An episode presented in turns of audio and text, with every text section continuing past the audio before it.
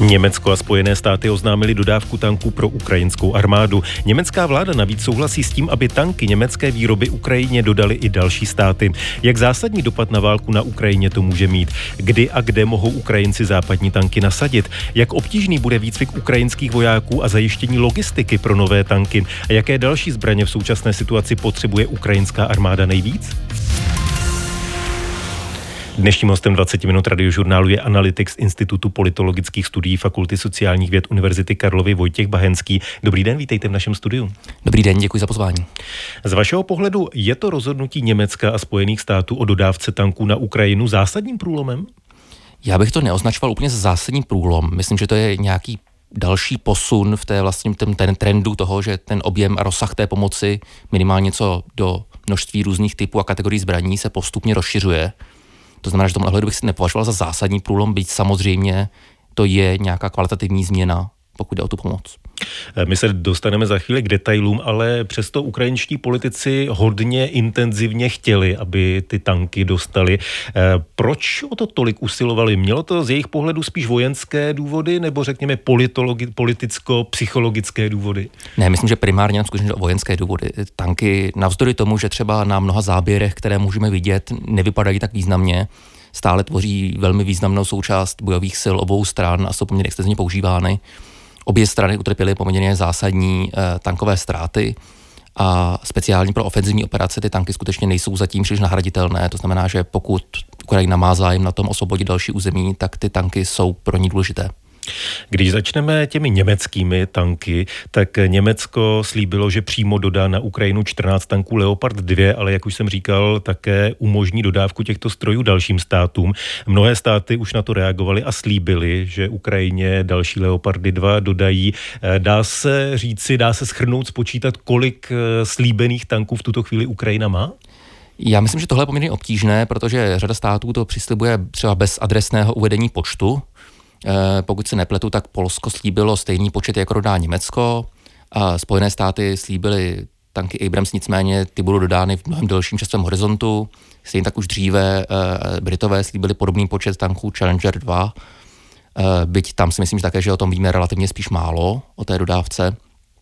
A pak samozřejmě 20 dalších evropských uživatelů tanků Leopard, kteří v nějakém režimu deklarovali, že by byli ochotní část z nich na Ukrajinu dodat. Nicméně tam si nemyslím, že máme přesné počty. Já se na ty počty, byť samozřejmě jsem si vědom toho, že ta čísla nejsou k dispozici a že samozřejmě jednotlivé státy detaily té pomoci tají, ale ptám se na to, alespoň na tu rámcovou představu, protože velitel ukrajinské armády v polovině prosince v týdeníku The Economist mluvil o tom, že Ukrajina by potřebovala 300 tanků k tomu, aby zpátky dobyla původně ukrajinská území. Je reálné, že by opravdu tolik tanků mohla dostat? Já bych ohledně toho bohužel byl spíš skeptický. 300 tanků je skutečně velmi vysoký počet, zvláště vzhledem k tomu, že většina evropských zemí od konce studené války své tankové flotily kontinuálně zmenšovala. A v tomhle ohledu 300 tanků by skutečně byl poměrně jako velký počet. Byť je třeba samozřejmě s velitelem ukrajinských sil souhlasit v tom, že 300 tanků by skutečně byla substantivní pomoc, která by se výrazně projevila na bojišti. Když mluvíme o těch německých tancích Leopard 2, já jsem v těch posledních dnech četl různé analýzy, kde se autoři shodovali v tom, že jsou to relativně jednoduché stroje a také, že jich je v Evropě dost, což znamená, že k dispozici by bylo i dost náhradních dílů. Je tohle hlavní výhoda Leopardu 2? Patří, myslím, že primárně to, že to je skutečně velmi rozšířený model tanku, je ta hlavní výhoda. Samozřejmě je přidanou hodnotou i to, že díky tomu, že jsou náhradní díly, jsme blízko k Ukrajině, je významná logistická výhoda, ta obsluha je taky důležitá. Nicméně, pokud možná předbíhám trošku, ale pokud se dostaneme k té otázce jako toho, kolik těch tanků reálně je, my si musíme uvědomit, že řada z těch cirka 2000 tanků Leopard 2, které byly vyrobené, skončila v zemích, které třeba nebudou nutně ochotny se jich vzdát. Ta globální koalice proti Rusku na ohledech není zas tak globální a řada uživatelů, a mimo jiné třeba Turecko nebo Řecko, pravděpodobně nebudou ochotny se vzdát části svých flotil, minimálně ne bez náhrady. Ty tanky Leopard 2 se vyvíjely od 70. let. Vlastně německá armáda je poprvé dostala do výzbroje v roce 1979. Když si člověk představí, jak se od té doby změnila třeba auta nebo další technika, nejsou po těch 44 letech ty Leopardy 2 vlastně už zastaralé? No, my si musíme uvědomit, že ta vojenská technika zpravidla, většina druhů vojenské techniky, a čím větší, tím spíš, se konstruuje skutečně na dekády dopředu. Ten vývoj trvá poměrně dlouho a řada jejich aspektů nezastarává zdaleka tak rychle. Zároveň ty stroje, tím pádem, že jsou designované na tak dlouhou dobu, tak zpravidla jsou postupně modernizovány. Proto ostatně můžeme vidět třeba debaty o tom, že dostali jsme od Německa, bo máme dostat stroje 2A4, což je jedna z těch prvních vlastně modifikací, zatímco dnes ty nejnovější jsme už u čísla 2A7. To znamená, že ty stroje, samozřejmě ten rozdíl mezi tím původně vyrobeným strojem a tím nejmodernějším současně používaným může být poměrně propastný, zvláště v oblastech, které jsou standardně modernizovány, jako je vnitřní vybavení, elektronika, termovize, řízení palby a tak dále. Z pohledu laika, kdybychom měli srovnat ty Leopardy 2 s ruskými nebo sovětskými tanky T-72, v čem všem jsou lepší Leopardy? Tohle je poměrně složitá otázka, protože těch upřímně řečeno, pokud poměřujete dva systémy, tak je samozřejmě nejlepší, když je vidíte v akci a tam zjistíte jejich relativní slabiny nebo přednosti. A naštěstí pro nás všechny těch konvenčních válek velkých bylo poměrně málo. To nicméně také znamená, že je poměrně těžké s jistotou říci, kde jsou třeba slabiny nebo silné stránky těch strojů. Oni samozřejmě prochází rozsáhlým testováním. Zásadní rozdíl je v tom, že ta filozofie za těmi tanky je jiná. Obecně západní tanky byly stavěny více pro defenzivní operace, protože samozřejmě původně v 70. letech byly vyvinuty na to, aby vlastně bránili primárně západní Německo před útokem z východu. To znamená, že obecně jsou větší, jsou těžší, jsou lépe pancéřované, mají čtyřčlennou osádku, nikoli tříčlennou, jako mají standardně ruské tanky. Jsou v mnoha ohledech odolnější a vlastně více dbají třeba na ochranu posádky. Nicméně malinko bych se zdráhali napřímo srovnávat s tím výkonem těch vlastně sovětských tanků, protože opět není fér porovnávat ty nejmodernější verze těch západních tanků s těmi jako staršími, třeba T-72. Museli bychom porovnávat třeba 2A7 s T-90M a podobnými systémy, kde si myslím, a já na to nejsem úplně jako ten správný člověk, možná na ty technické detaily těch strojů. Já nechci zacházet úplně do detailů. Rozdíly nejsou v mnoha ohledech zas tak dramatické. Ono to ostatně může vést k nějakým drobným problémům. To je jako zajímavý detail možná pro posluchače, ale třeba ve východním bloku byly mosty designované na to, aby unesly ty lehčí tanky vlastně východní provenience a nikoliv ti západní. To znamená, že i v tomhle ohledu můžou z toho nasazení těch západních tanků vzniknout drobné problémy, nebo může jít o šířku tunelů železničních. Tam jsou jako skutečně drobné detaily, které nicméně se můžou v tom nasazení projevit.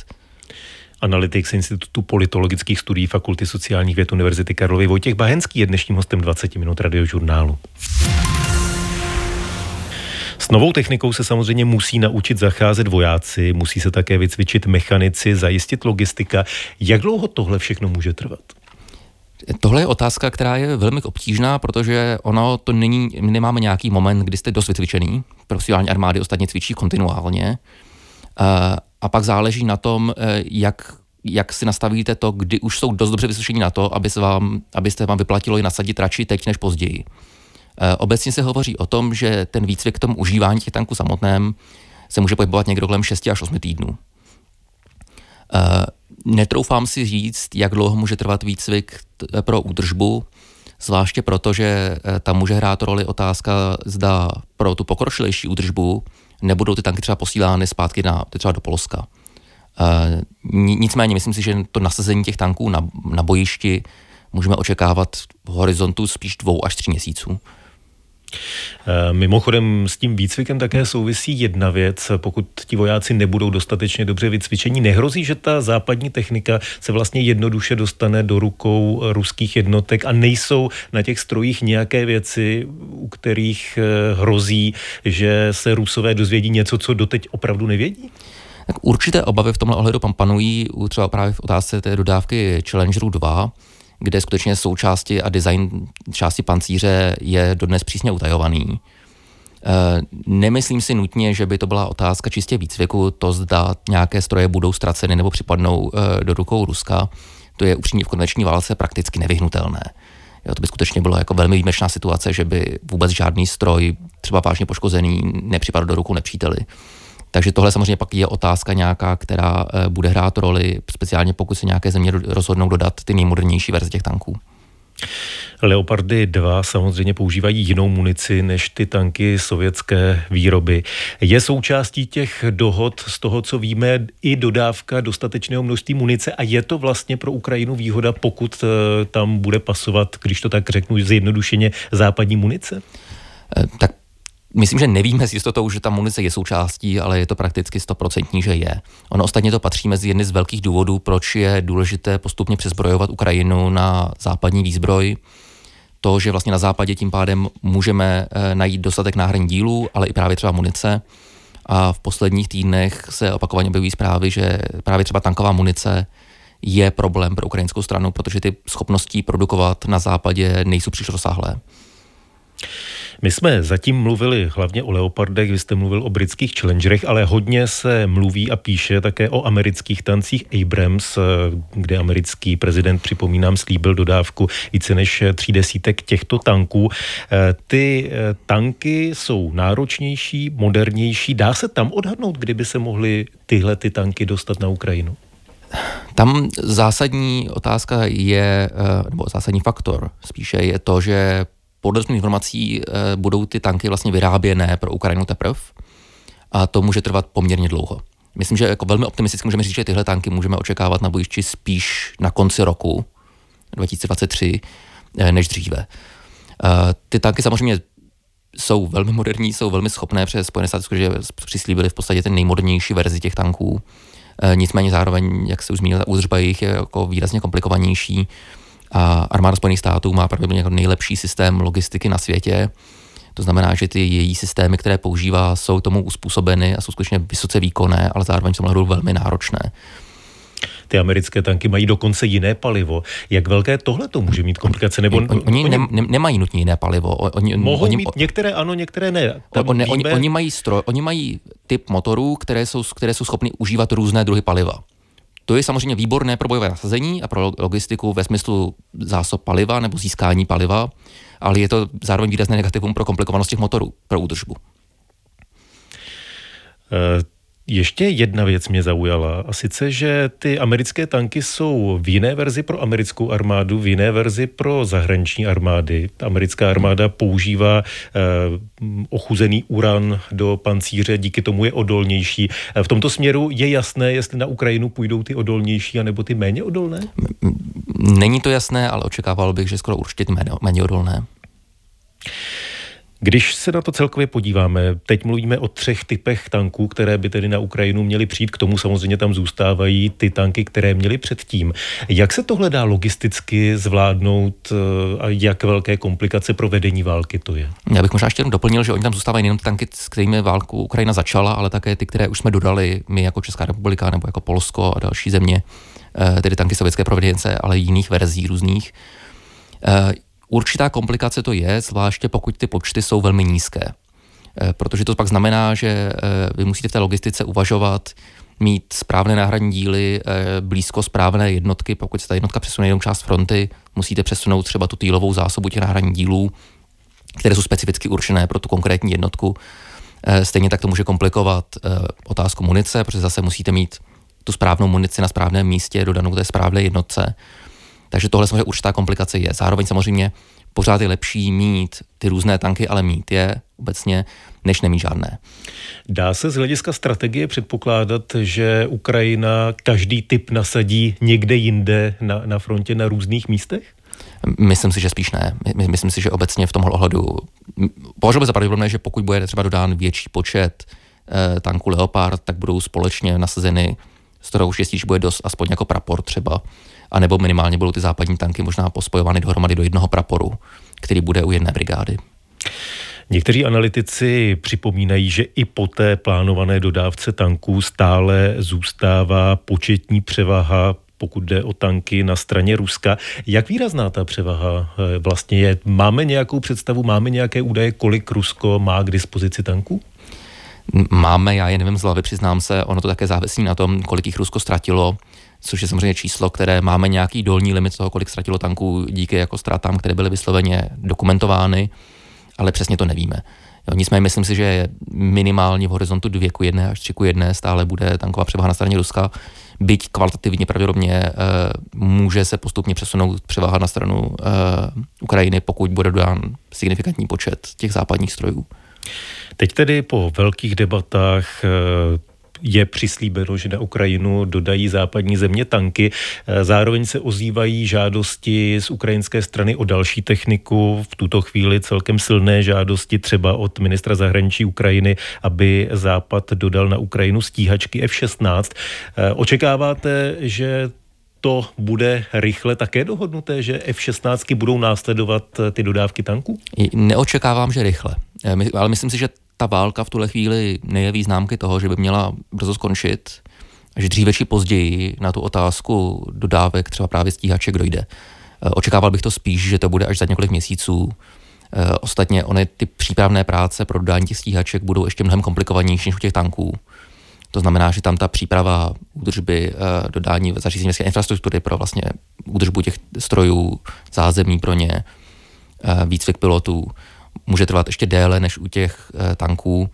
A u těch stíhacích letounů pak je zásadní otázka toho, jak velkou výhodou by reálně představovali pro Ukrajinu, vzhledem k tomu, že to prostředí je velmi silně saturované protižnou obranou, ať už ukrajinskou nebo ruskou z obou stran. A tedy by vlastně to možnosti nasazení té západní techniky bylo pravděpodobně také v nějaké míře omezené, byť by samozřejmě pomohlo. Čímž odpovídáte na další otázku, samozřejmě, na kterou jsem se chtěl zeptat, ale možná obecně. Vy jste říkal, že je otázka, jestli by tolik pomohly stíhačky. Předtím jste říkal, že dodávka tanků není tím zásadním zlomem. Je nějaký druh vojenské techniky, nějaký druh zbraní, které by v tuto chvíli Ukrajině mohly zásadně pomoci? Já si myslím, že v tomhle ohledu není správné zaměřovat se na kvalitu, byť to je naše přirozená tendence mnohdy, ale zaměřit se na kvantitu. Pokud by Ukrajina dostala skutečně jako vysoké počty té techniky, tak by to mohlo být zlomové.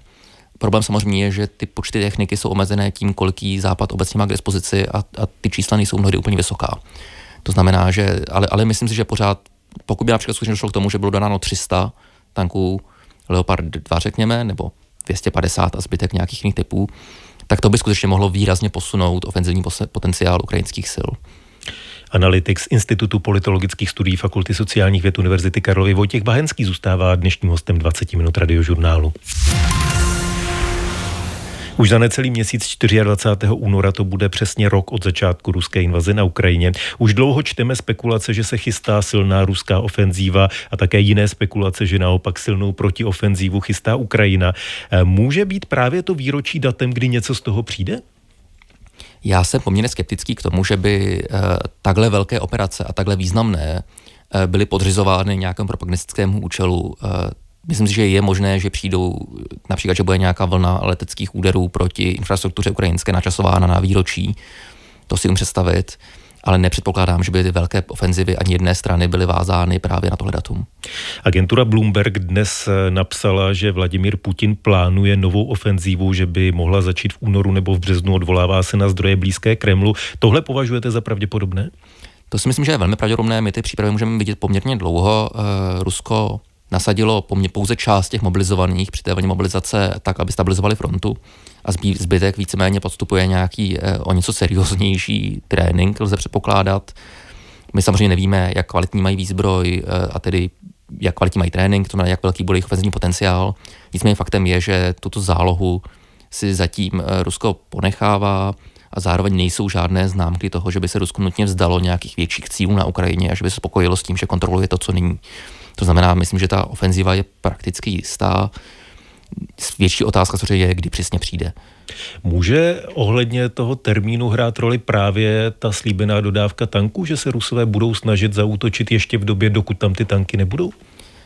Myslím si, že v momentě, kdy se bavíme o dodávkách tanků v podstatě v desítkách, to zásadní roli hrát nebude. Ukrajina začala válku s 850 tanky pro představu. To znamená, že dodávka desítek tanků třeba je samozřejmě jako významná a ostatně na druhé straně i ty tanky nejsou nutně tak zásadní pro ty defenzivní operace. A je možné, že i pokud skutečně proběhne velká ruská ofenziva, tak se Ukrajina bude snažit ji zastavit, aniž by použila tyto tanky a bude se obecně tankové síly nechávat v záloze proto, aby v případě, že ta ruská ofenziva selže a budou ty ruské síly vyčerpané, tak mohly být využity k tomu, aby provedly protiútok. Pokud jde o tu ruskou ofenzívu, o které se spekuluje, tak spekuluje se o tom, že by Rusko mohlo z Běloruska zaútočit i na Kyjev. Vy jste, jestli jsem dobře poslouchal váš včerejší rozhovor v České televizi, byl k tomuto celkem skeptický. Proč?